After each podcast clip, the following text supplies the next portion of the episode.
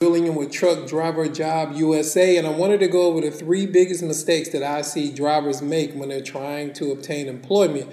One of the biggest mistakes I see drivers do is that they drive for companies that are not reporting to the D O T. And as you know, this will cause many problems because you don't have a history. The D O T is recording everything as far as where you've driven and your record. But if the company, let's say if you've been driving for a company for two or three years and they didn't record anything, man, you, you're talking about trouble. Now you're taking a driver who may have two, three years of experience down to six months, zero. I've seen all types of ridiculous scenarios where the driver is a vet, but you know, their their driving history is not there. I've seen that happen. So, you know, don't be a victim of that when you're trying to get that next C D L Class A job. The second thing I've seen people do is drive non-C D L Class A driving positions, but the company says, hey, we're only hiring people with C D L Class A.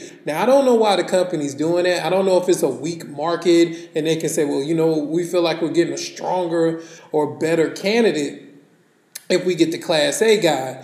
Well, guess what? Who ends up getting hurt? The Class A guy. If he ever tries to go back into driving tractor trailer, it depends on how much time that he had previously in the Class A industry experience and how long he's been out of the truck, because I've seen it hurt drivers more times than it's helped them. So that's the second mistake, driving for companies like a box truck or something that does not need a Class A.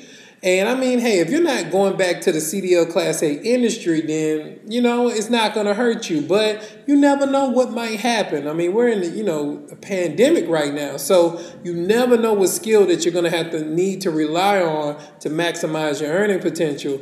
And the last one that I've seen, and this is a heartbreaker, where I've seen drivers, you know, identify that the truck is not up to par and the company said, hey, don't worry about it. You know, we'll take care of any tickets you get, which is, to me, it's like one of the most foolish things that a, a driver can do, unfortunately.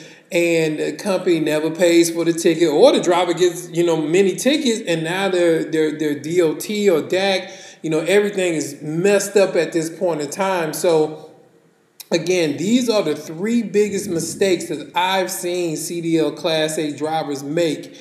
And these are these people are, are, are great drivers. You know, they didn't have bad intentions or anything. They wasn't trying to game the system.